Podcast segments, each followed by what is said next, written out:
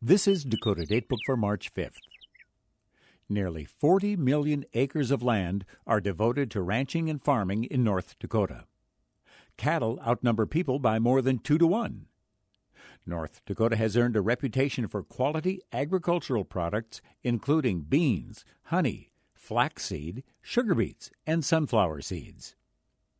Soybeans and wheat are the leading crops. The thick black loam of the Red River Valley ranks among the richest agricultural land in the world.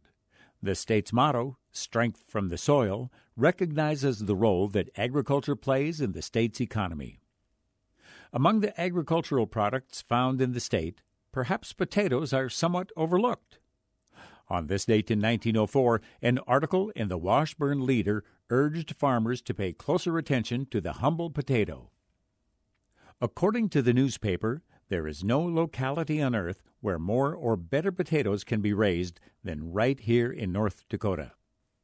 The newspaper felt that the state's potato crop had fallen into neglect.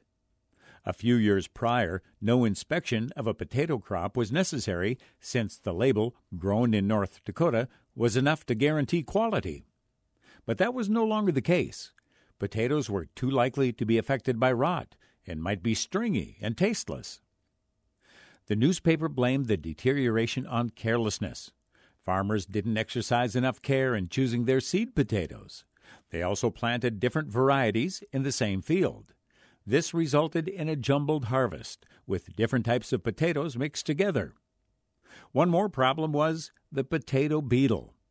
Farmers were urged to be proactive and take preventative measures to protect their crop. The Red River Valley is particularly good for potatoes. At one time, the valley was under Lake Agassiz, a glacial lake even bigger than the Great Lakes. It left behind a rich layer of silt, clay, and sand. It may come as a surprise that North Dakota has become one of the country's major potato growing states. In 2020, potatoes accounted for over $200 million of income. Today's Dakota Datebook is written by Carol Butcher. I'm Merrill Piepkorn. Dakota Datebook is produced in cooperation with the State Historical Society of North Dakota with funding from Humanities North Dakota.